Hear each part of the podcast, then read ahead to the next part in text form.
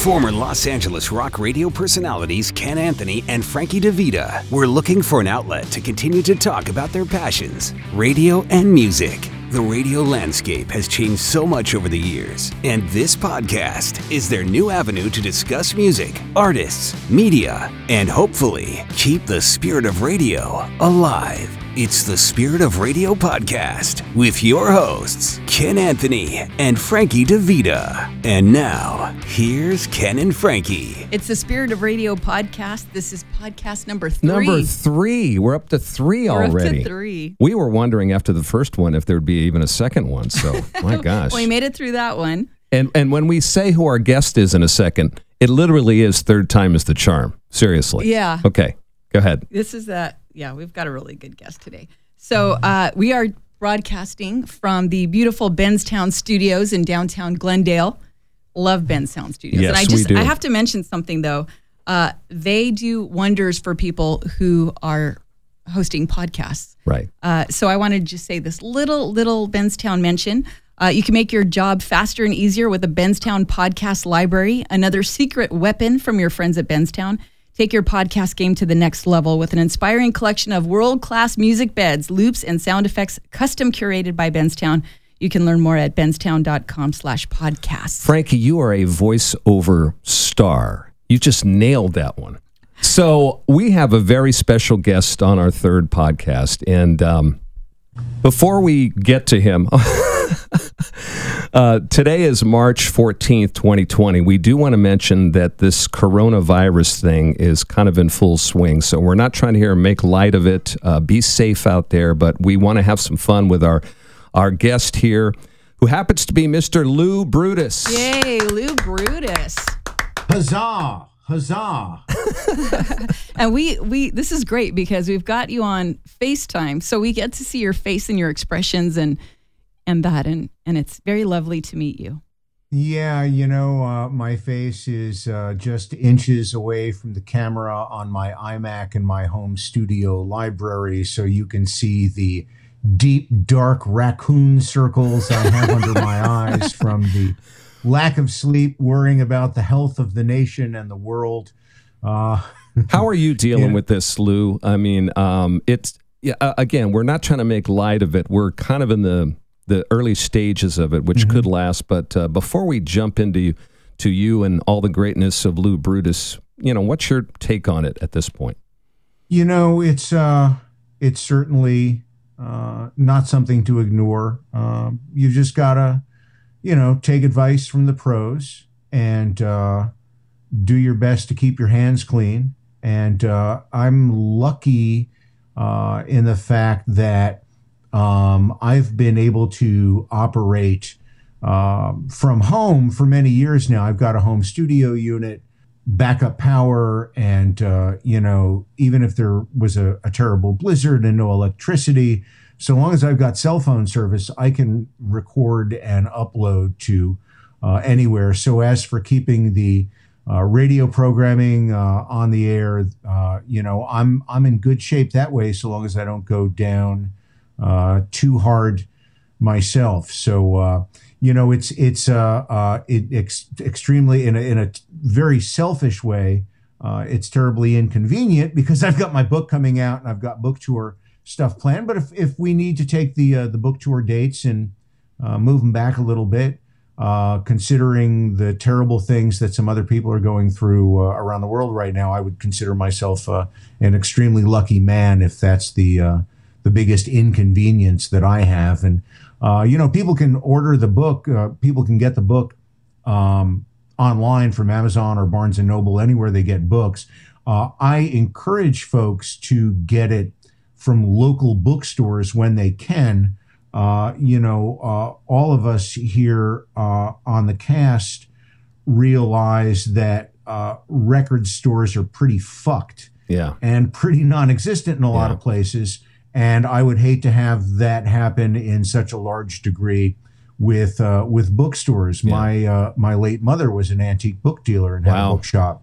Uh, I grew up around books. My uh, you know I don't know if you can see. I'm going to move the.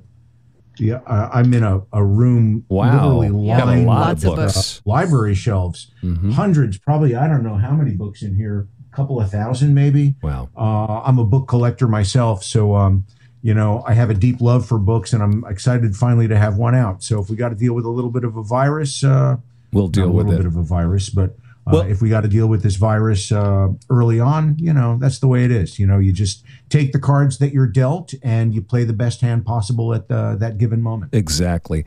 Well, Lou Brutus is the uh, national host of Hard Drive Radio. It's on coast to coast on the weekends, and during the week, it's uh, Hard Drive X L.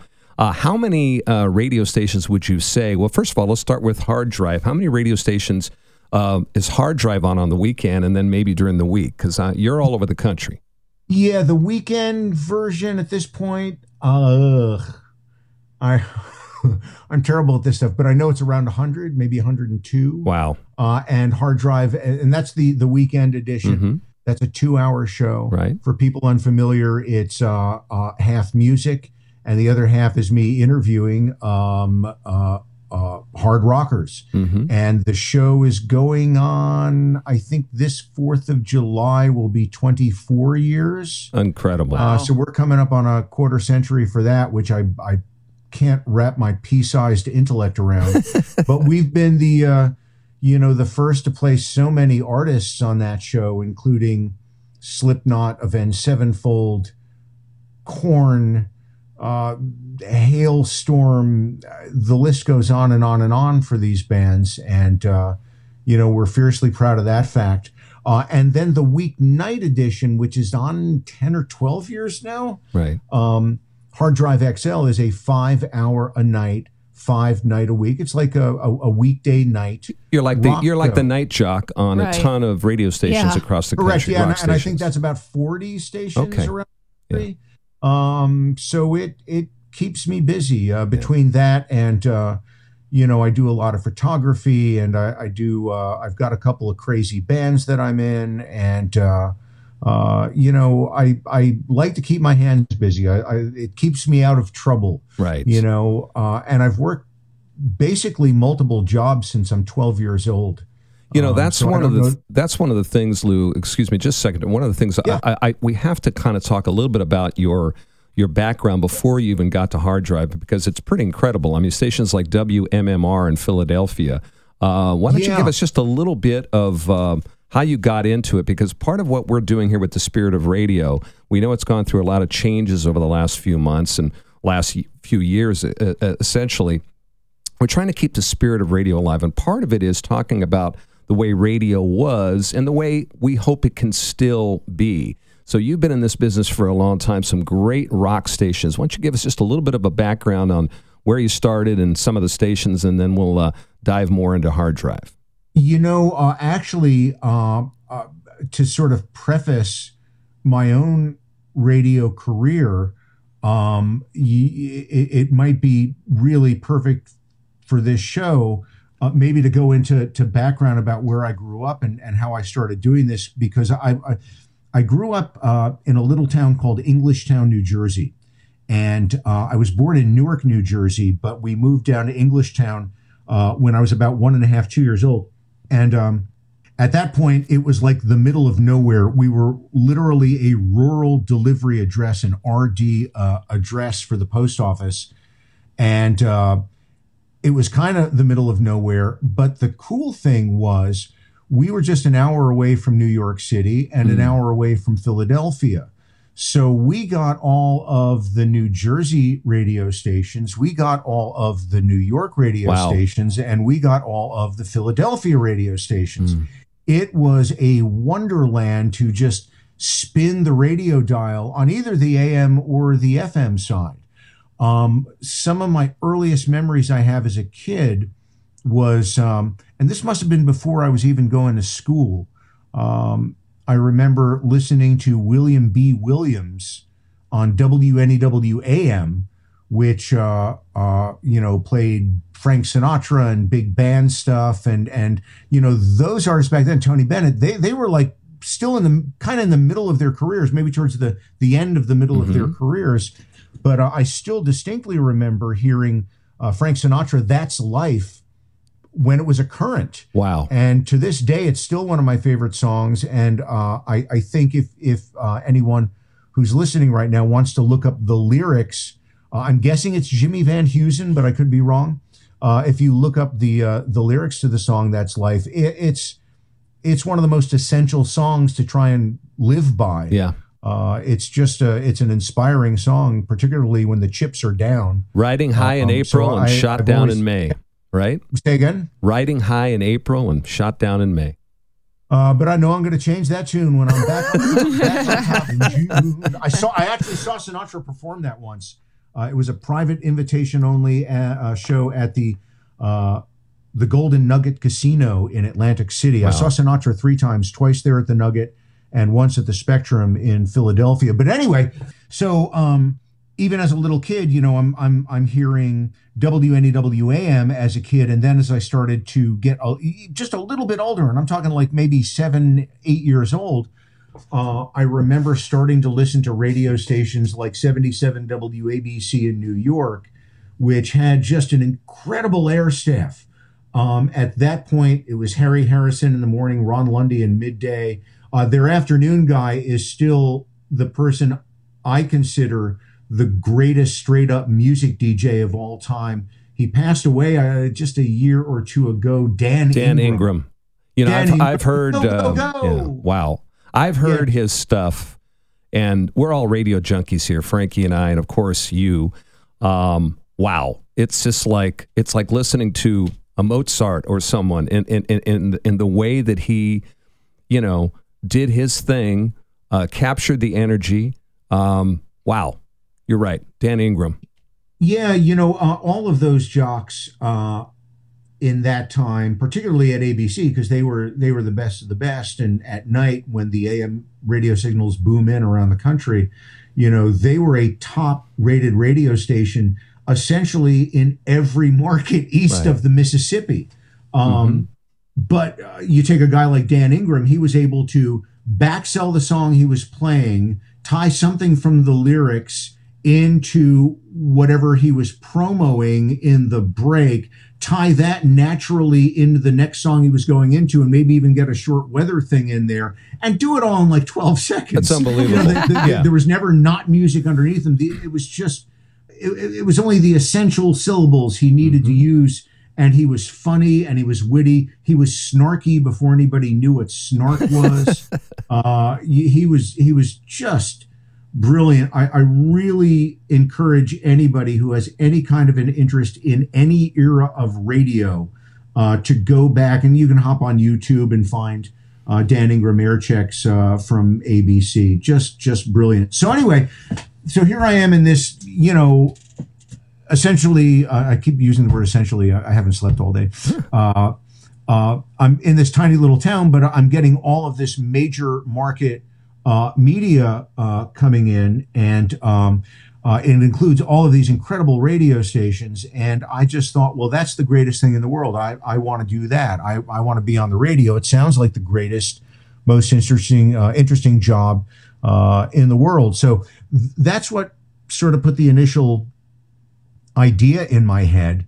Uh, and um, how old were you when I first started? Yeah, in when radio? You first started, because, you know, Frankie, uh, uh, we, we talk about this, and Frankie, you you talk about yeah, it, about what's the spark. I always want to know, like, what like what was the, what was that thing in radio that first piqued your interest to pursue it, and how old were you when you decided, like, I want to do that?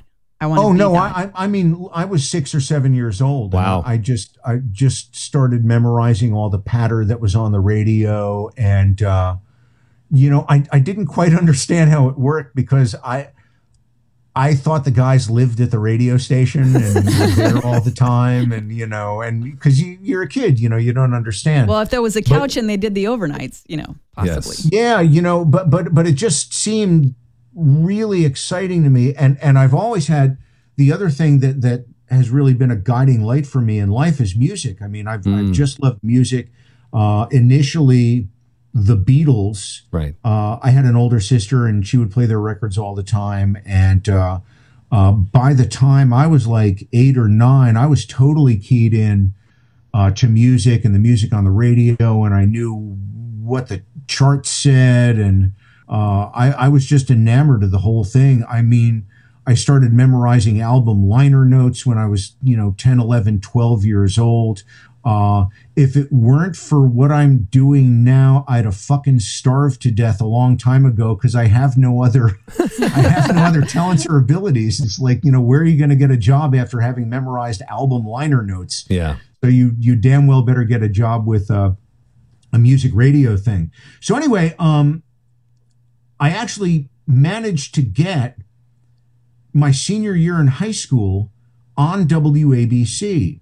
Uh, I graduated Manalapan High School in June of nineteen eighty, and it was that spring. They were still doing uh, uh, a feature on Fridays, and every Friday night they would feature a high school in the uh, New York metropolitan area, and they would have four students come in and each do a different thirty-second spot uh, about some aspect of the school.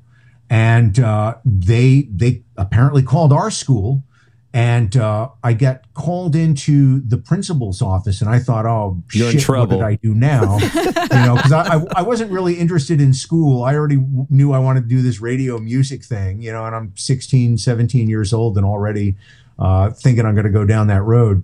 And uh, Mister Bruchet, his name was Bob Bruchet, he was a good principal, nice guy, calls me into his office, and he said, how would you like to be on W A B C a week from Friday? And I was like, well, you know, I'm starting to listen more to cooler F M radio stations, but yeah, if it'll help you out, Mister Bruchet. Uh, so, oh, at, at, at this point, uh, I'm doing the uh, the the uh, the the afternoon P A announcements the last two minutes before class lets out, and I would do it like in total A M radio style. I mean, I must have sounded like a complete asshole, but they let me do it, and everybody got a kick out of it. Um, so anyway, they, they they contact our high school and they speak to my principal, and I'm the first guy he calls in, and uh, we end up at the uh, it was in the old uh, uh, that. Uh, the old A B C black building, like a polished black marble building. And uh, A B C T V was out of there, and uh, W P L J and uh, A B C A M. Uh, and uh, I remember we went in to a production studio, and the engineer had, this is ye olden days, uh, had a cart, uh, a cart, which is what uh, the, the, the, limited time tapes that they would put commercials on or, or sound effects. It came and to an eight track. He had taken a piece. Like an eight track, right? Yeah. He had, he had taken a piece out of a Toyota car commercial that was touting its gas mileage. And uh, about a hundred times while we were in the studio, he kept playing the little clip that said, I just fill her and forget her.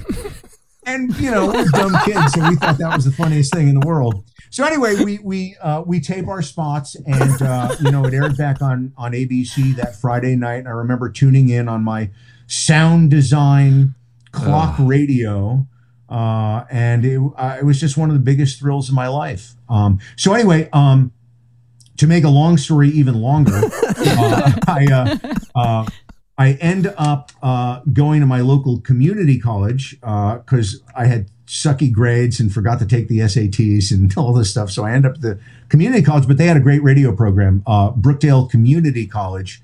Uh, we called it U C L A, University Closest to the Lincroft Area uh, in Lincroft, New Jersey. But they had a great radio station, and um, I was also working at um, the big Six Flags park in Jackson, New Jersey, Great Adventure. And I was a sound man and a follow spot operator for the Americana musical. It was actually a great gig. Uh, it, it, it, for Six Flags, it, it paid quite a bit of money, and it was interesting work, and we didn't have to wear, you know, dumb uniforms with name tags or anything. And um, we at one point had a multimedia show called the Rock and Roll Time Machine.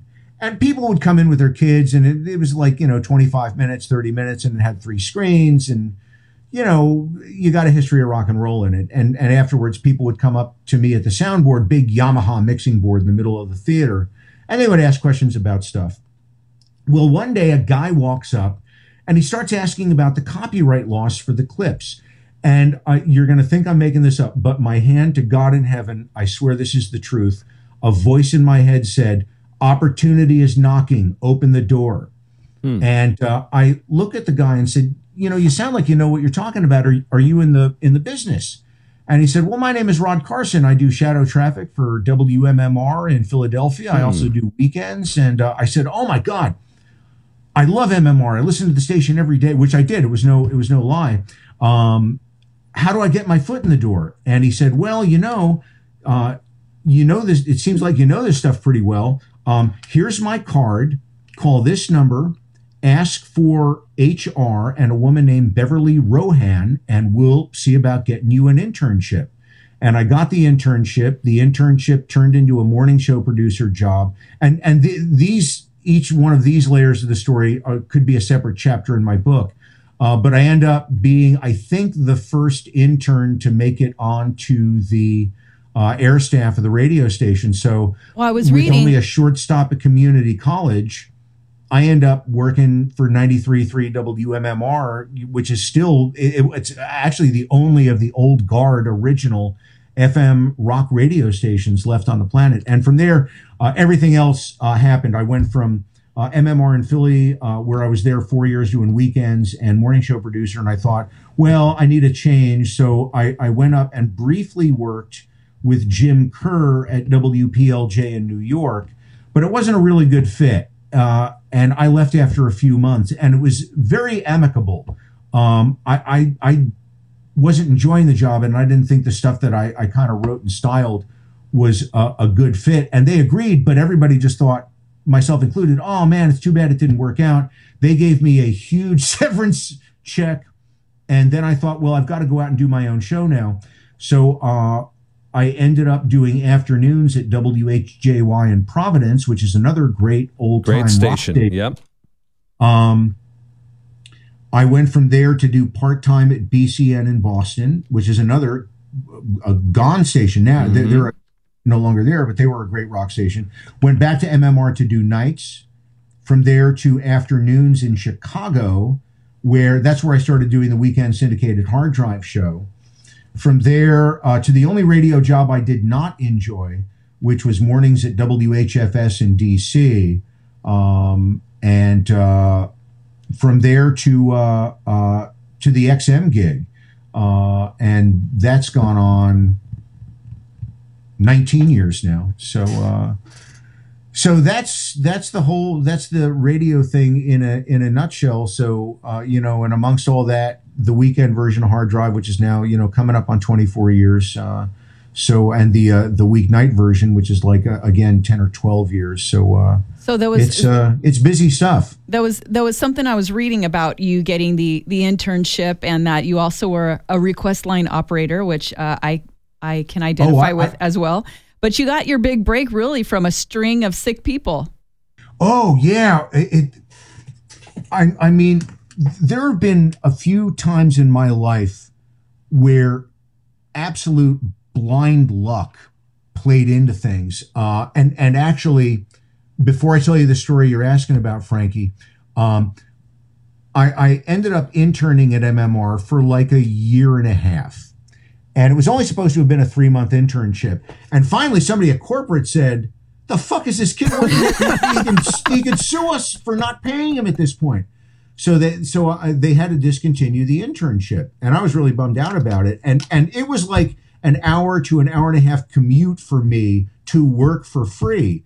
But, you know, I'm like, I don't know, seventeen, eighteen years old, and I'm at W M M R in Philly. I thought it was the greatest thing in the world. Anyway, uh, about nine months later, uh, I was in town to see the Grateful Dead at the Spectrum. And uh, Pierre Robert, who's still at W M M R and an absolute legend and a great guy, oh, I was an intern for him. He was one of the people I worked for during my internship. Uh, he was music librarian. He was making like three dollars and fifty cents wow. an hour, and I was working for free. Um, so uh, he was doing the overnights, and uh, uh, I think I'd run into him at the Dead earlier that night. He said, well, you should stop by the studio later. So I did. After the show was over, I, I went and was hanging out with him, and I was answering phone lines like I used to. And uh, John DiBella, who was the morning man for W M M R at that point, came in to set up a show. By now, it's like five o'clock in the morning. And uh, I don't really know, I, at this point, I don't really know John. So I'm sitting in the corner, staying out of the way. And it just so happened on that morning, his producer called in sick. Mm. And uh, John's not even looking at me. He, I just hear him answer the phone. He picks it up. He goes, yeah, yeah, great, again. Fine, bye. And he hangs up, and he turns to Pierre and goes, fucking calling out sick again. I got to get a real producer for this show. And with that, I jumped up from the chair, held out my hand, and said, hey, John, I'm Lou. I'm your new producer. Good to meet you. and he, and he had it. a cigarette in his mouth, and he takes it out and he goes, you got balls. I sleep on the fucking couch in the lounge. I get off at ten. I'll buy oh, you breakfast. Oh, that's we'll awesome. And, that's and, awesome. And he, and, and he did. Um, and uh, I quit school and moved to Philly a week later. And then, and this is the other sick, uh, sickness, and this is the one I think uh, Frankie was originally uh, referring to. A few months into the uh, the producer gig, and I was making like no money, and I was living in like a one room hovel. But I thought, oh my God, I'm working for W M M R. I, I, I, my career is made. Yeah. Um, so uh, a few months into it, the P D George Harris said, "Hey, I can give you a shift on the weekends. You won't be a D J, you won't be on the radio, but you're going to run the tapes." for the uh, for the shows that we have. And they, they would run things like All Things Considered. There was another talk show. Uh, and the last thing that was on before we went back live was uh, Scott Muni's old show. Uh, this is Scott Muni playing the Beatles on Ticket to Ride. and uh, and then Larry Richmond would come in at, at nine o'clock. Well, well uh, one morning, the hotline rings, and it's Larry. Oh, oh I'm really sick. I can't make it in. I'll try and be in later. Click. And I'm like, I'm flipping out. Like, we're going live in, in like thirty minutes. I don't know what to do. So I call George Harris, the P D. He doesn't answer. He's away on a ski vacation. So I call the A P D, Joe Bonadonna. Oh, yeah. And and and it's Sunday morning. He's asleep. I'm, yeah, hello? Yo, it's me. Larry Sicky's not coming in. What'll I do? What'll I do? And and Bonadonna doesn't doesn't even blink. I don't think he didn't even open his eyes, and he said, I don't know. Sounds like you're getting your big break. Wow. I'd tape it if I were you. Click. And he hangs up. Wow. And uh That's so awesome. We and the go, rest is history. Yeah, we go live at nine, and uh, Larry eventually made it in, but I think I did about two hours on the air. The first song I played, I think, if I remember, was Jour- Journey's "Don't Stop Believin'." Just what was, you know, in the, in the music, apropos. Telling, you know, to what to play. And then the next day, I, I, I sure enough, like Joe said, I, I taped it and played the tape. And um, George said, "Wow, you're really good. Do you want regular shifts on the weekend?" And at that point, I started doing two weekend shifts, and it was from that point I started working seven days a week, and I, I then went fourteen months straight without a day off. Wow. I love stories like that. Thing. But again, I'm like, you know, nineteen at this point, mm-hmm. or, and I'm I'm on the air at W M M R, and all my other, like some of my other friends are still in high school, and they're like calling me up for requests, and it was just, you know, it was just really, really uh, fun and cool. Stories and, like uh, that just warm my heart. I love it. Yeah, it was just, you know, blind luck, um, but it's like they, they they say, you know, the harder you work, the luckier you're, luckier yeah. you get. I think just because if if you're in place doing a job, mm-hmm. Um, mm-hmm. chances are you'll crisscross with other people in that industry or that job field, and, and then maybe things will happen. So, so Lou, anyway, before, that- before we jump into the hard drive thing, one of the things that you're talking about right now is something that's been kind of a running theme that Frankie and I have done in our first podcast and the last one with Melissa. Uh, with the climate of radio today, and um, we, we we have a lot to cover, but I just want to get this out of the way. Mm-hmm. With the climate of radio today, with more and more, well, with, with, with, with less and less live jocks, with less and less young people maybe gravitating to radio, stories like yours, where do they come from in the future?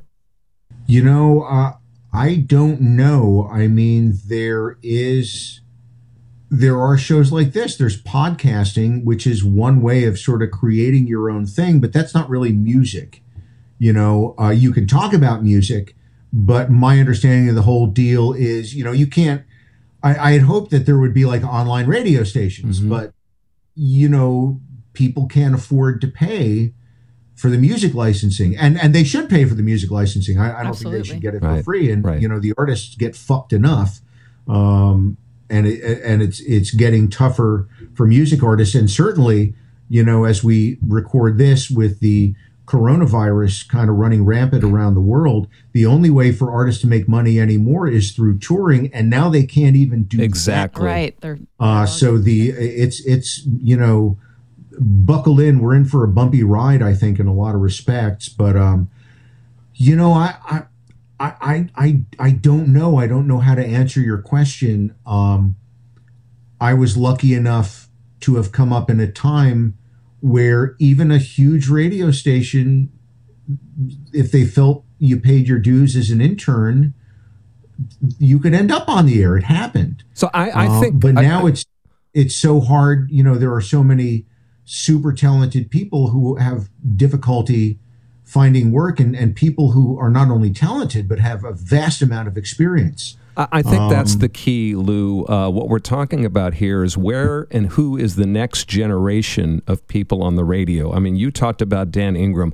All of us. I had um, Richard Gossett at K S A N in San Francisco when I was growing up. I used I, to. And, and by the way, I, I, I would go to visit my friends in my late teens. Right. Uh, a number of my friends from, one of whom is featured in the book, Remind Me to Come Back to okay. Carl. Um. But uh, I would go out, and I remember listening to K S A N. Unbelievable station. They, they they were, again, they were in that first wave of uh, Metro Media-owned right. F M stations like M M R and N E W. I'm sorry to interrupt. No, Please no, I'm, I'm just saying, and, and Frankie, too. You know, Frankie was an intern at K L O S and with Bob Coburn. And, yeah. you know, we all had our idols, and, and I go, I want to do that. Mm-hmm. And, and I'm just afraid with less and less live uh, jocks, and with radio not even being part of the vocabulary with a lot of young people, where are we going to find the next generation? Now, that's probably a heavy loaded question, but I but I wanted to kind of get your take on that. You know, honestly, I do not know. I think that the pool of, of people who get that experience at a young age is just going, it's already shrank yeah. dramatically. And I, I honestly don't know um how it's going to get better or how it's going to be, uh, how it's going to increase. And it's super important because anybody who, when they first get on the radio, and, and if there are people listening to this who are thinking, man, I still want to do that. And I, right. I and I, I hear from people every, at least every week, who contact me and say, how do I do this? How do I get into it? And I immediately tell them, don't do it. um, but the, the, the, the important thing to remember, and I'm not trying to be funny or snarky, when you first get on the air, you will suck. Yeah. You are going to suck mm. horribly. You will mm. suck worse than anybody has sucked before. And I can tell you that from experience. I suck. I was the worst. Well, uh, I, you know. I still have, I still have, by the way, a cassette air check from my first radio show. And I, I want to buried with me so no one could ever hear it. It's that well bad. Frankie and I have our stories too, I'm sure, you know, when you first get into it, uh, but then, then then the hard drive that basically started around what what year was that uh well that first was, the weekend and then and then the the, the the weekend was fourth of July weekend nineteen ninety-six, I think. Mm-hmm. Yeah, yeah, because this year will be twenty-four years, and then we get into the quarter century. Uh, so, I, so nineteen ninety-six. So before you get into that, this this question will probably preface what you want to tell us. So, okay. I love that you say you are a professional music fan. I feel the same way. I feel like I was a fan first before I was a D J. Um, so with that feeling, um. that's what leads and drives your passion to pursue the craft and the art of radio, uh, is that professional music fan. So how did you approach Hard Drive with that sense? Well, you know, I, for Hard Drive, which is really driven by the interviews, you have to you have to approach the interviews from a fan standpoint. You have to think like a fan to often mm. get to interesting subject matter that an artist might not get in their other conversations. Now, certainly, when an album has a new artist, you're going to ask sort of nuts and bolts questions about how the album went together. And the, and the answers mm-hmm. can sometimes kind of be the same, but often they're going to be dramatically different based on who you're speaking to and what they just went through. I just yesterday I was on the phone with a guy, and I've known him for twenty plus years now, I think, uh, Ivan Moody from Five Finger Death Punch, one of the first bands that I ever traveled with was his uh, his old band, Motograder. Um, and, uh, you know, him talking about their latest album, which is called Fate, uh, just the, the sort of putting it together stuff was funny and entertaining. But again, uh, uh, Frankie, back to your original point, you know, I, I think you have to approach everything um, like a fan. And, and, and uh, again, for Hard Drive, that's how the interviews are. But I think everything in relation to my career, I try and think and act like that. Um, I'm still excited to meet artists. Uh, mm-hmm. I I have a huge collection of memorabilia. Uh, I I still I always clear it ahead of time, but I always like to bring stuff to get signed. Normally for me, it's concert posters. I have a vast music memorabilia collection, with much of it being posters, like over a thousand autographed posters.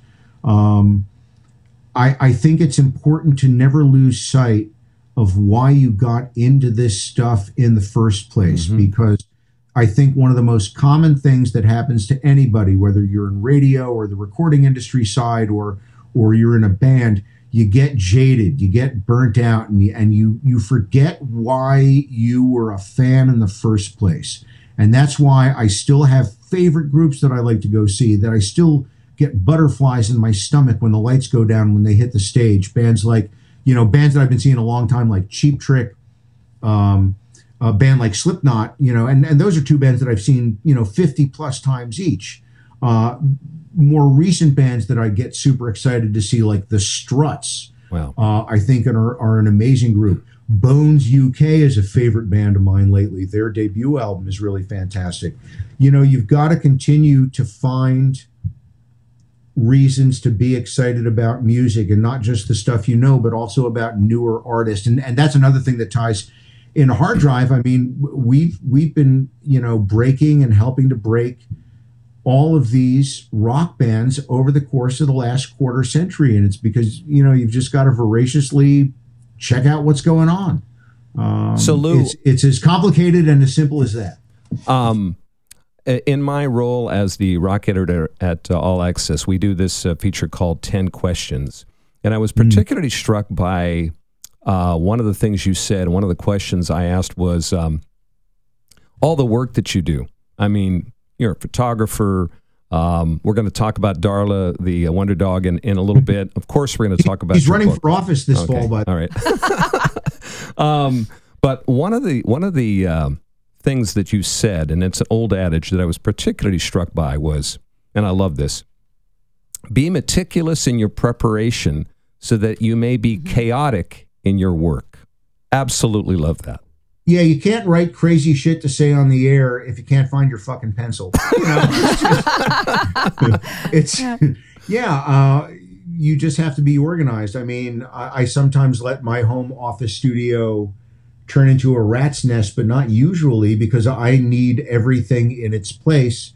So it's there when I need it. Right. So I don't have to stop and, and figure it out. Because if you're, if you break the flow of concentration, you lose the creativity and you lose ideas, or you lose spontaneity, and, and then you're screwed. So when I read, uh, when I read that quote from you, it reminded me of Rob Halford, because he very much is, he likes things a certain way before a show, and then he goes out there and he brings it.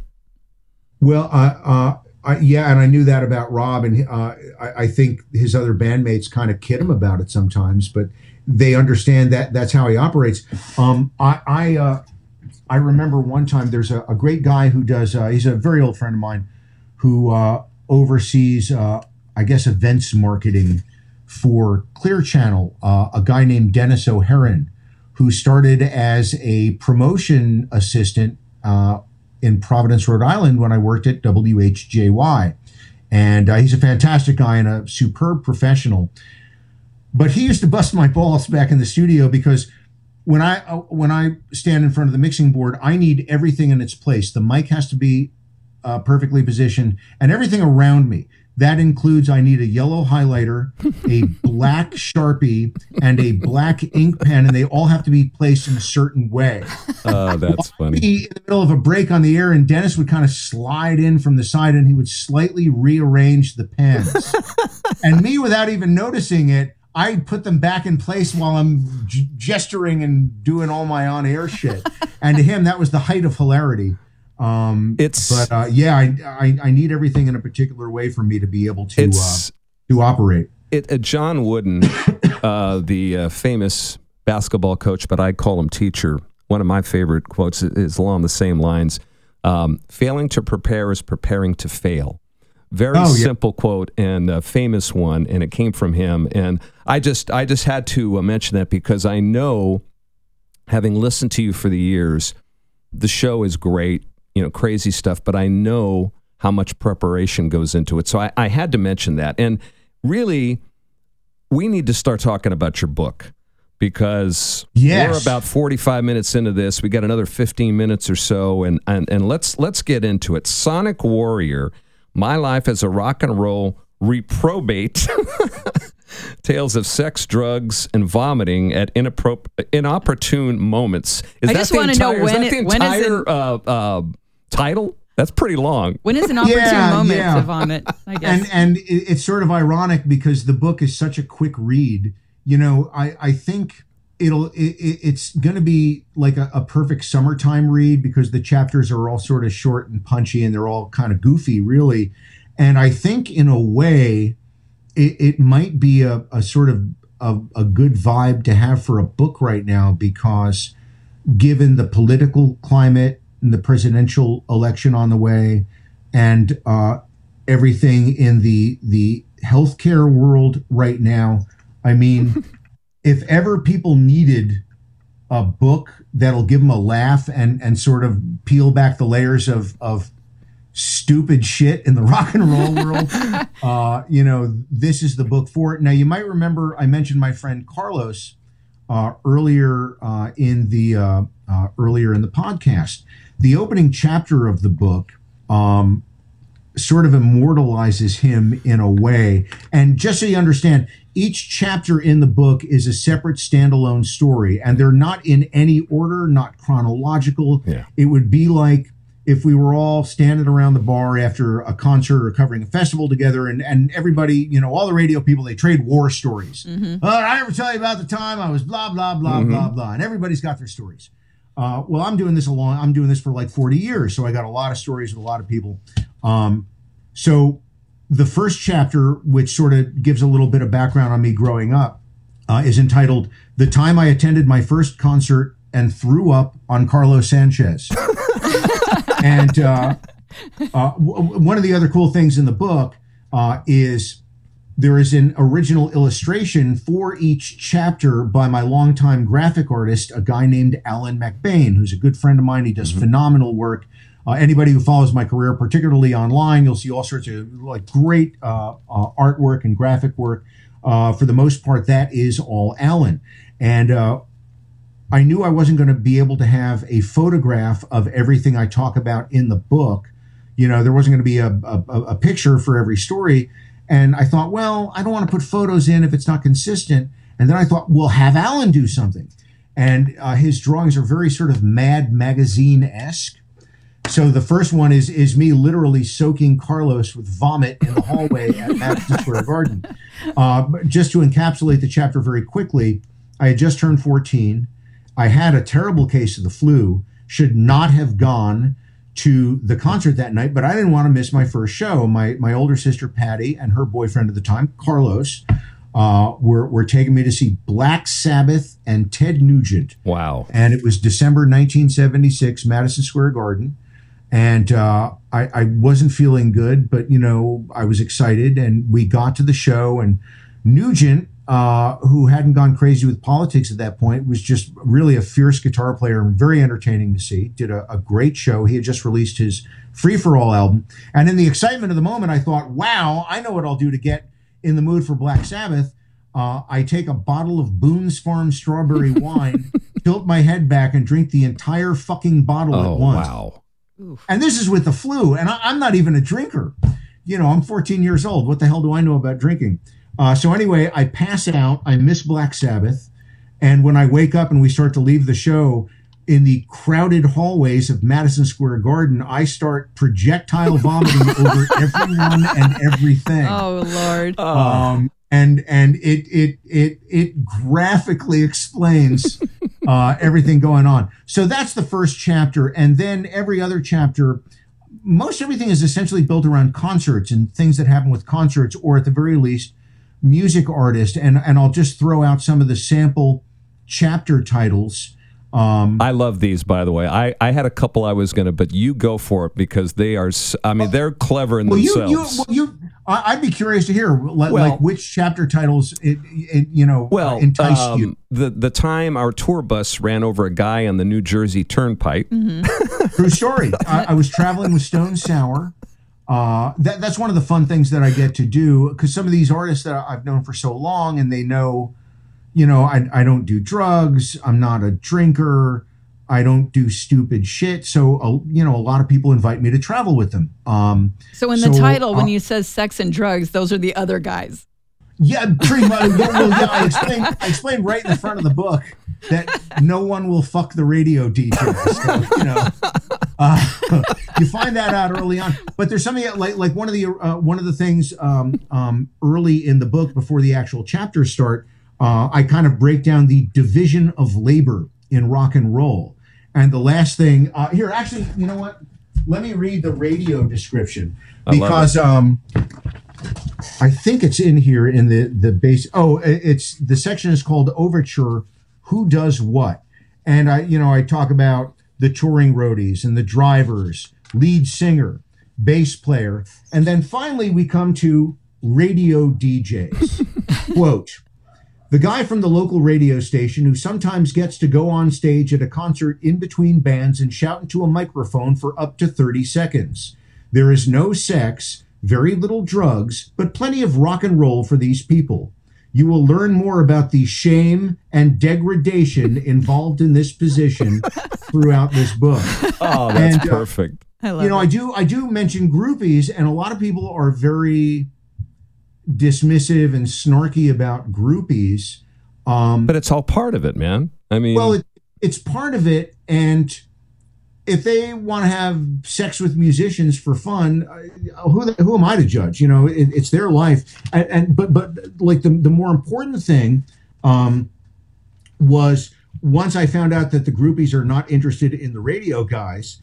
The groupies could actually be really good sources of information. Exactly. Because they were actually kind of pretty plugged in with the crew members or the band members. You could find out a lot of information uh, and sometimes work it into the interviews of the artists based on what the groupies knew. So I, you know, I, I always tell people, and I, I explained it in the book, you should respect, well, you should respect anybody you meet in life, but particularly when you're out covering a rock and roll show or a rock and roll tour, you know, be cool with everybody. Be cool from the lead singer of the headlining band down to who's ever mopping up the floors at the end of the night. Everybody has a story. Everybody has interesting things that you can learn if you'll shut up and tell uh, and and and ask them and uh, allow them to uh, to share with you. But uh, uh, anyway, the uh, this the, the I was traveling with Stone Sour, and uh, yeah, our bus hit a guy on the New Jersey Turnpike. Wow. He, he now physically. He he was okay. Um, we only clipped him, although he was out trying to get hit. If it had been a real tragedy, I would not have put it in the book. Yes. The, there, you know, it's not the kind of book, and this probably will not help sales, but I say it anyway.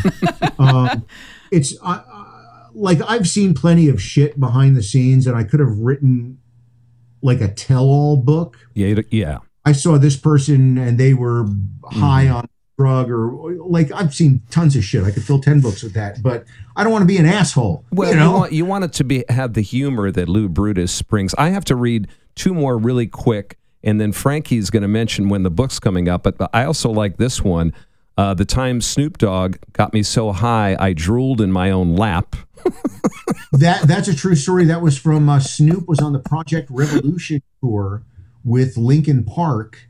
Uh, I saw and, that tour. Um, Yeah, th- that was a fantastic tour. Um, And at the last minute, my uh, producer at the time, like I'd finished my, my interviews by the late afternoon, and my producer came to me and said, uh, hey, do you, wa- you want to talk to Snoop Dogg?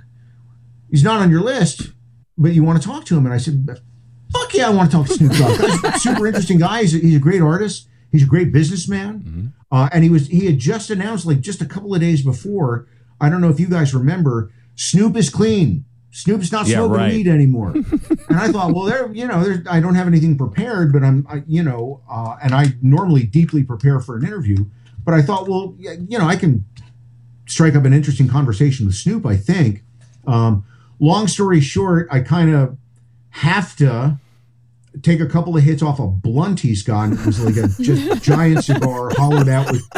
And and at this point, the the previous time I'd smoked weed was like ten years before, and that was with Doctor Hunter Thompson. And that, oh that's gosh. another chapter in the book. Um, so anyway, I don't want to offend Snoop, and his guys are kind of staring at me like, why aren't you hitting this? So I, I hit the blunt twice, and and like Colombian dirtweed would have fucked me up at this point. But this isn't like the dirtweed that I smoked growing up in Englishtown, New Jersey. This is some sort of mutant Snoop weed. This is this is out of some, you know, lab deep beneath the Alps in Switzerland where some pharmaceutical company is testing oh. it, you know, probably run by, you know, old Russian scientists from the Stalin era. You know, it's just... It's not some oh. things man was not meant to meddle with.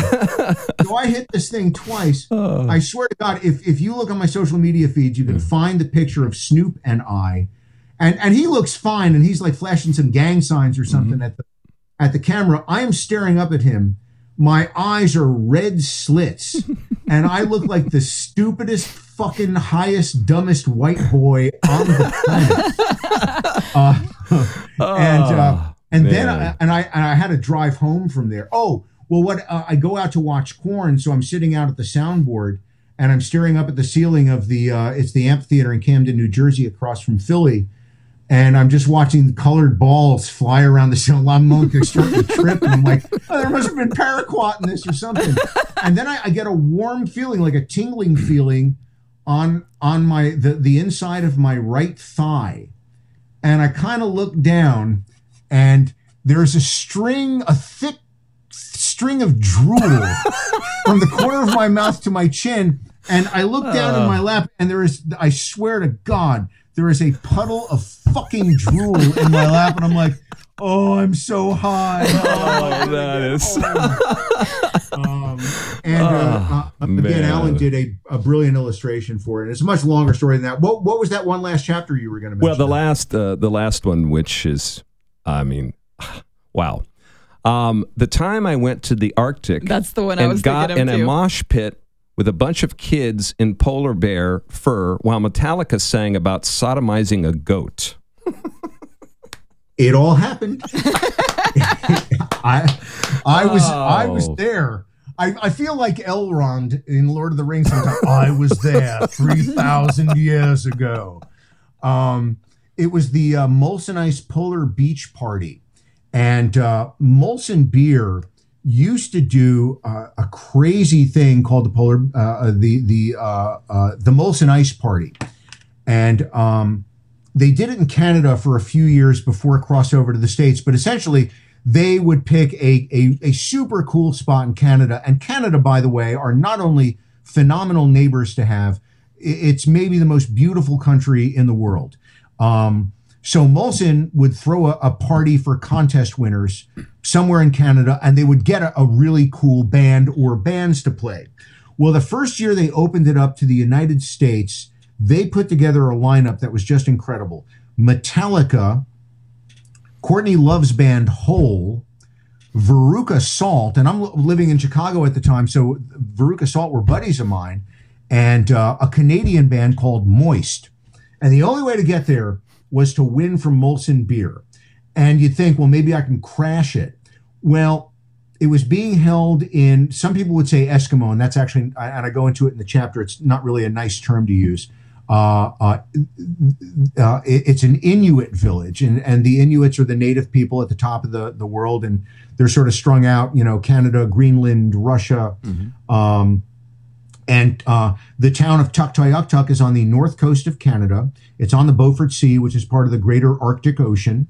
And uh, Molson was going to fly us into Inuvik, which is where the Northwest Territories Highway ends. And we were going to be based there for a couple of days. And then on the morning of the concert, they were going to fly us to Tuk.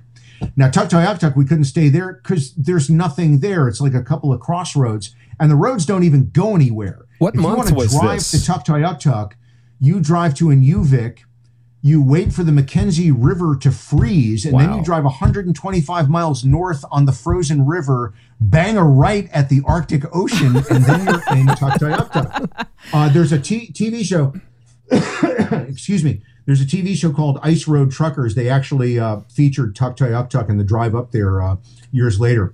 Uh, anyway, for some reason, the Metallica guys uh, have, have uh, been very kind to me through the years, and they've made sure that I'm I'm there for a lot of their big ticket events. I was there when they played uh, the Freddie Mercury tribute show in London, and I was there when they played Grimey's Basement in Nashville, and all, and all these other shows through the years. So I end up in Tuktoyaktuk with the band, and um, um, they closed out the set with a cover of the Anti-Nowhere League's uh, song. Uh, Anti-Nowhere League was a great pub punk band, uh, and their biggest song was called So What? And it is just the rudest song Uh, ever written, and uh, the the title is called uh, uh, refers to uh, Metallica singing about sodomizing a goat. It's a lyric in the song, and and you will excuse the language on this, but the line is, "I fucked a sheep, I fucked a goat, I rammed my cock right down its throat. So what? So what? You boring little fuck." Uh, and it's just the nastiest song ever written. But it was it was such a perfect song to close out this show with, because mm-hmm. we were. We're literally at the top of the world.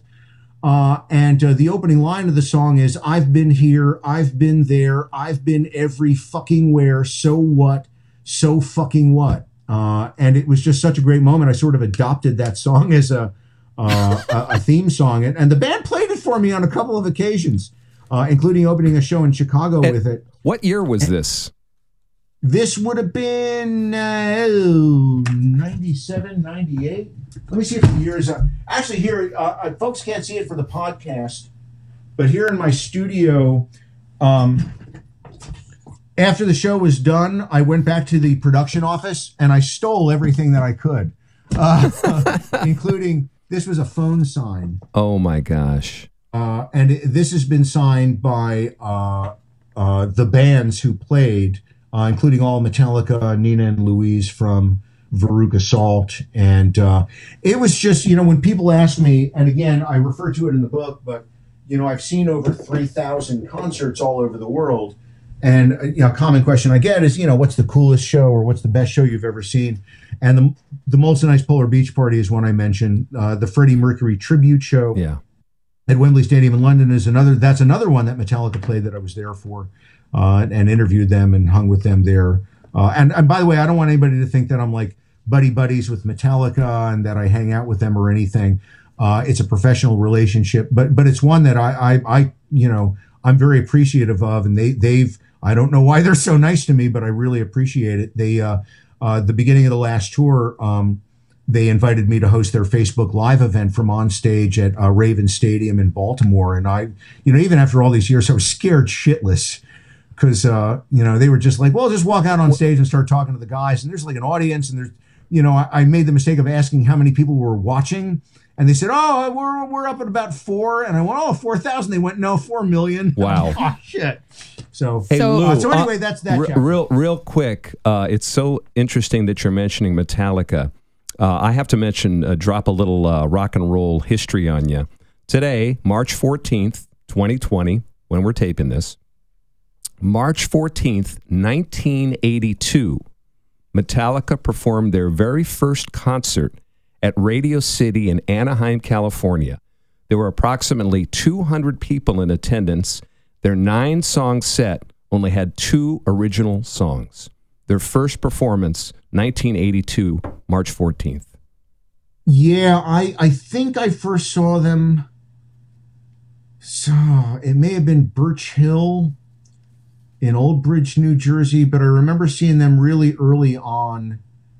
Uh, I mean, I love the band but I didn't think they were going to become what they became. No and, way. And that's not a dig at them or right. anything. I, I don't think you can, I, I think you would have to be really foresighted to be able to, to look and see something like that in any band's future. I mean, you know, for me, the, the, the first time I encountered Slipknot and, and started playing them from a, it, it was a, an unfinished copy of the, the record, the debut album on Roadrunner. Uh, and then seeing them for the first time, I thought it was one of the greatest things I ever saw. And I was convinced that they were one of the greatest bands ever, but I, I wouldn't have thought they'd become as big as they, they would. I thought they should, I thought they could, but if I had said, yeah, they're absolutely going to become one of the biggest bands on the planet, I, I mean, who can say that? So, you know, yeah, what I th- you know I, what I think it is, Lou, and, and Frankie, you jump in here, and we're gonna we're gonna wrap things up here in a few minutes and talk about when the book's coming out. But I think the, the thing about Metallica, and I'm from the Bay Area, so I've had a history with them for a long time. I wouldn't say they necessarily know me or I know them very well, but what I love about Metallica is that they've always been authentic and they give back. There's not something that doesn't come up where they're not, their their foundation or somebody is not giving back. And I think people need to appreciate that. Yeah, they work extremely hard. They uh, they have a work ethic that I really admire and try and learn from and uh, grow from. They've certainly been very, very good to radio, which is great because mm-hmm. radio was not very good to them early on. Mm-hmm. Uh, there were some uh, early voices in the wilder- wilderness. I tried to be one. Uh, one guy who I think was super supportive of them super early was uh, the late, his real name was Mike Gonzalez, uh, but we called him Doctor Metal. And he did the metal show at uh, ninety-four W H J Y in Providence, Rhode Island. Uh, he was a dear friend of mine, uh, was the doctor. Um, he he traveled with them in the early days. Uh, Mike is no longer with us. He was the M C uh, at the Great White Concert in Rhode Island at the Station nightclub when it burned down. And from the witness reports, Mike made it out and then went back in to try and get more people out, and he was not lucky enough to make it out a second time. And uh, he was an awesome guy, and he loved metal, and fuck, he loved Metallica. He really loved Metallica, more more so than anybody that I ever knew. Um, so, uh, yeah. So your yeah, book... Metallica is just, they're one of the great bands of our times, and and they're one of the groups I think everybody needs to see at least once in their life. And, you know, I deal with uh, with sort of a hard rock and active rock cr- crowd. To a degree, I, I deal with a lot of other genres for uh, other things. Um, but to, to the people in who listen to me in that genre, I always tell them, you know, I don't care if, if you're into Slipknot and Korn and Slayer, you have to go see the Rolling Stones at least once. Yeah. You have to go see Paul McCartney. You have right. to go see Elton John. Mm-hmm. There's a reason that these acts have been around for fifty to sixty years because mm-hmm. they're fucking great. Yeah. And you, and uh, honestly, and I don't mean to insult anybody, I tell people to their faces, you are a fool if you claim to be a music fan, but then say, oh, I don't want to go see the Rolling Stones. They're old. Well, the well, thing yeah, about it is old. Those bands like Metallica or Slipknot, if you ask them, they probably will tell you, I was influenced by the Stones or the Beatles or, you know, that's usually was, the I, answer. I was, um, uh, I, I had a, uh, do a project last year with The Who down in Florida at the rehearsal hall. And I called up Jim Root from from Slipknot, and and Jim is one of my favorite people in music. He's he's very quiet and shy, and uh, um, you know, which is weird because you know he's out in front of fifty thousand people one minute and then kind of chilling backstage the next. He is the biggest Who fan in the world, wow. and uh, I called him up and I'm like, I don't care what you got going on, you you you want to you want to come meet Pete Townsend and Roger Daltrey, wow. and he's like, I'll see you whenever it was Tuesday morning. And I I I, uh, I introduced it. He loves Pete Townsend. Pete Townsend's his favorite musician. And uh, Jim was like, you don't have to introduce me or anything. And I'm like, dude, no.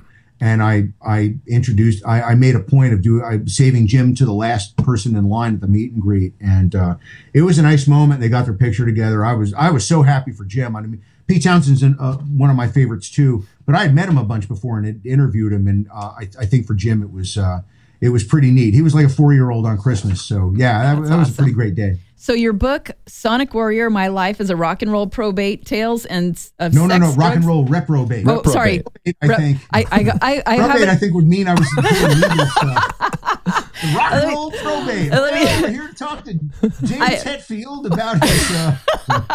Uh, I do have it written down correctly. All right, let me redo that. Sonic Warrior, My Life as a Rock and Roll Reprobate, uh, Tales of go. Sex, Drugs, and Vomiting at Inappropriate. Inopportune Moments. Uh, it is published by Rare Bird Books of Los Angeles. It's coming out April fourteenth, twenty twenty. Pre-orders are now available on Amazon, Barnes and Noble, and the publisher Rare, B- Rare Bird Books.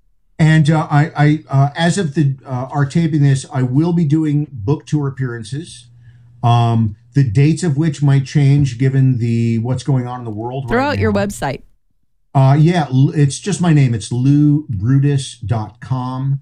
Um, Did you do an audiobook on this? To be, what's that? Did you do an audiobook? Oh, yeah. I'm glad you asked. The audiobook comes out same day as the book, April fourteenth.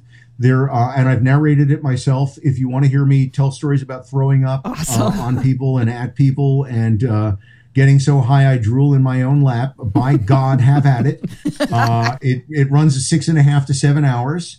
Uh, but again, I narrated it myself. I uh, recorded it. Uh, uh, it's out through Recorded Books. Uh, I use Duart uh, Media Studios up in New York City, and you know they they do all sorts of film stuff. Like I walk in the lobby, and they have Oscars there, and I'm like, "What's a schmuck like me doing coming in here to read my little rock and roll stories?" But it was a great place to work, and everybody was fun. So yeah, that's all out on April fourteenth, and people again can hit lou brutus dot com uh, to keep an eye on the updated book dates. Now I'm going to be doing book dates like. book dates for like a year or two. So even if I don't get to places in the initial rounds, uh, it looks like Rockfest in Cadott, Wisconsin is still on for July. Hopefully things will be cleared up by then and it can and happen.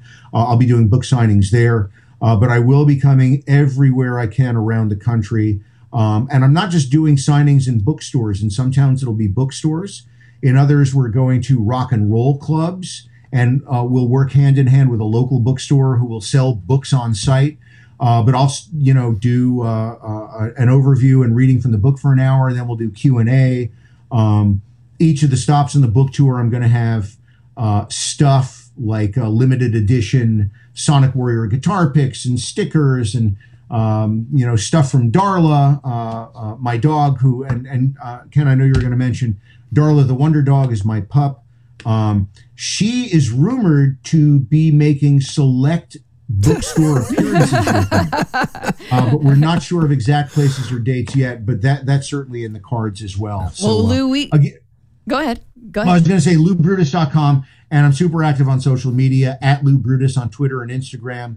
Uh, the Facebook page is Lou Brutus Rocks. They're all verified, so they're easy enough to find. And uh, we could yeah, talk to you for and hours and hours and hours. Um, it's been awesome, and uh, we may have to have you back sometime to uh, unpo- unpack the other Abs- parts of your absolutely. life. Absolutely. And by the way, Lou, we are followers of you on Instagram. Um, is the uh, picture of the drool uh, on one of your old uh, Instagram posts? Uh, no, you know, actually, did, did I? Do I want to see that? You should post it. I don't. Well, we haven't posted online any of the illustrations okay. yet. All right. Did I? Did I have a chance? And I forgive me for not remembering. Right. I did show a number of people on my phone. Did I show you any of the illustrations on my phone? Um, I don't believe so. Um, but well, on a, here, in a podcast version, let's maybe just show us one and we can describe it on the podcast here. Yeah, here, hang on. Let me see if I can punch this up. Um, you can still hear me okay? Yeah. Oh, yeah. Let me, I have to dig into the phone here. Oh, there it is right on top. So this is from the chapter of the time Snoop Dogg got me so high I drooled in my own lap. I don't know if it'll show very well on here. Oh yeah, we can't see it. It's kind of it's kind of black and white, but oh, oh wait, yeah. there it is. There, oh, it, there is. it is. Oh my gosh, that's hilarious. Your eyes don't look very Your good in that picture. Your eyes don't look very good. And, yeah, uh, yeah. And, and again, it's uh, uh, Alan McBain did such an incredible job with the uh, the illustrations. I have not yet seen them in the finished book because. All I have so far are what's called advanced reader copies. And that's what I I, I, I meant to give you in Vegas. Question before we let you go. Is it yeah. possible uh, for you to send us that uh, that illustration. And can we post it around the uh, posting of this uh, podcast, or do you have to wait till the book is out? I, ha- I have to wait. Uh, I, I I know the publisher has a plan for okay. that. No worries. Uh, that they're going to kind of uh, uh, uh, sort of roll out the illustrations. Right. Uh, I I probably will give a um, maybe a tiny sneak peek. Because, uh, again, as of the uh, recording of this, it is Saturday, uh, March fourteenth. Mm-hmm. Uh, I'm expecting a pallet of books, a like a thousand books, to show up at my house on Monday, which I'm I'm going to sign. Oh, actually, here's something else I don't think I mentioned. I don't think anybody knows this. Um, they're sending me a thousand pre-orders to sign. Mm-hmm. So I'm going to sign those. I'm also going to draw pictures in some of them. Awesome. And other ones I'm going to write special messages in. Mm-hmm. And maybe it will be a message to contact me for a particular reason, for mm. a particular thing that's super cool. The other thing I'm going to do is I have limited edition. Uh, I was going to go over and grab some. Um, there's guitar picks and stickers and postcards. And um, I have uh, flyers for the uh, initial dates on the book club tour. Let me hold up one. Oh, those are great. Uh, I'm going to autograph some of those. And all these, uh, a lot of the books, I'm going to tuck extra things and hide them in the pages. So if you've got a pre-order on the way, you might find something a little bit extra in your pre-order when it comes there. And not just from me. I have, again, a vast collection of rock and roll memorabilia. Maybe you'll find something from my memorabilia collection. Wow! Well, I'm I'm uh, I'm I'm not a big pot smoker, but I for one would love uh, to. Uh, I'd love for you to sneak uh, one of Snoop Dogg's blunts in one of those books. You do not want that. Like one of those things could take out a division of Marines. Oh my gosh! It's, hey, it's Lou. Dangerous. And again, he was like he was just operating. The only other thing I, I saw in my life that was like that was, and it was actually on at a book tour stop. Um, Ronnie Wood of the Rolling Stones had put out his first book. I think I've, I still have the copy here someplace. Uh, it was a book of his artwork. Is this it here? I have, again, library is too big here. Um, uh, and he came by to do uh, uh, an interview at M M R, uh, but the pu- publicist said, well, you know, Ronnie will do the morning show, but he'll tape the afternoon before because Ronnie don't do mornings. Um So he shows up in the afternoon. We we tape the interview, and, he, and he's just the nicest guy you could ever want to meet. And uh, he he turns to me, he goes, "Oh, are you coming to the, the book signing later? Are you coming?" And I went, "Well, of course I'm. Com- I, I wasn't going to come, but Ronnie Wood asks if you're coming, and you go, hell you yeah, go. I'm coming." So uh, I go. It was either a Barnes and Noble or um, crap, I forget the other bookstore. Maybe it was on Chestnut Street in Philadelphia, in like the eighteen hundred block. And Ronnie was in the back in the manager's office. People were already lining up. And he's having his picture taken. I never got a copy of the picture. I hopped in the pictures with him. And uh, one of the rings I wear, he was gnawing on it because uh, he had a bottle of Jack Daniels. And I walked in and said, oh, Jack Daniels, man after my own heart. He goes, oh, come on, Lou, let's have a little nip. And uh, the uh, the manager's office had a, a, a water bubbler with those little triangular Dixie cups. So we started drinking straight Jack Daniels out of the Dixie cups.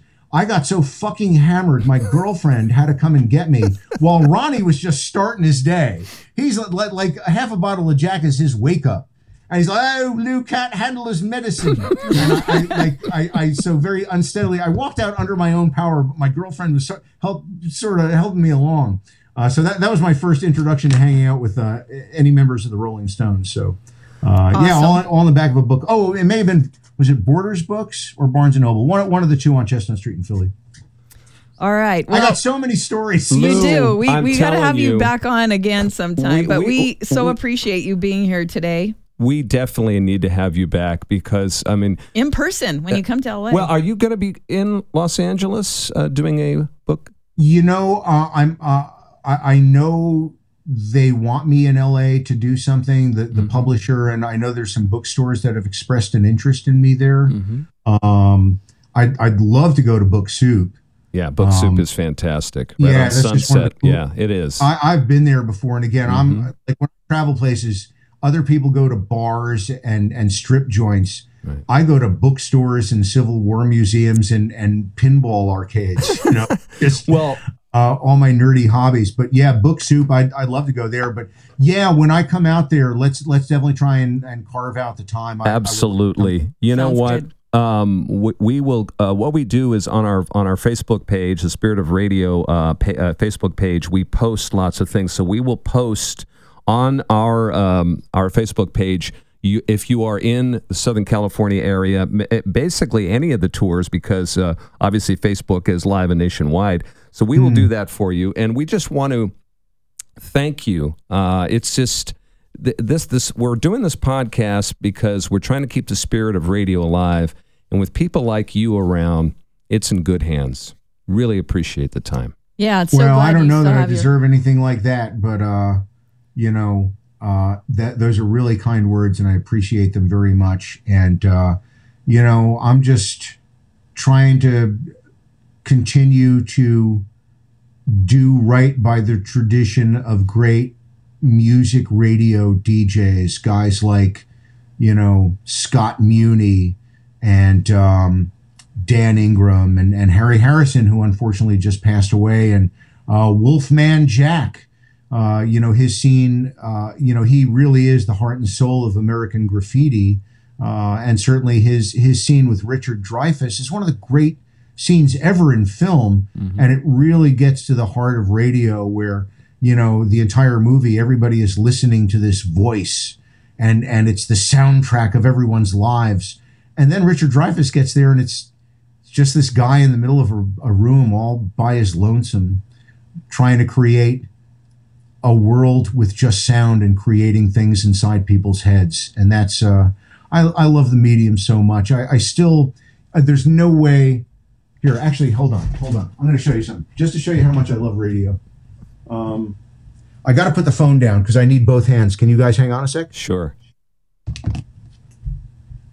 I don't want to hurt myself getting this down, but I'm going to try. I can't get it. I can't, it's it's just too heavy. I've got a nineteen forty-six Hallicrafter shortwave radio on the top. Wow. Up in that corner of the room. And uh, I we're, might we're just coming crack to your my house. skull open getting it out. we're, we're just going to come, we're we're, we're come to your house. house. Yeah. Yeah, yeah, well, all the memorabilia stuff, the memorabilia stuff isn't even in the house. I have storage units all over. Oh, man, that's awesome. All right. Well, we better wrap this up, but Lou. Yeah, I know Brutus, we've gone long. Lou Brutus, th- thank you so much for coming on. Uh, I'm Frankie DiVita. I'm Ken Anthony. This is the Spirit of Radio podcast. You can reach us at the Spirit of Radio podcast at gmail dot com. You can find us on Spotify, SoundCloud, iTunes, uh, social media on Instagram, Facebook, and we are so happy that you joined us today, Lou, and thank you so much. In the words of Frank Zappa, good night, Austin, Texas, wherever you are. And keep the faith. Thanks for joining us on the Spirit of Radio podcast. We'll have another episode coming soon. Please feel free to like, share, or comment. You can reach Ken and Frankie at the Spirit of Radio podcast at gmail dot com.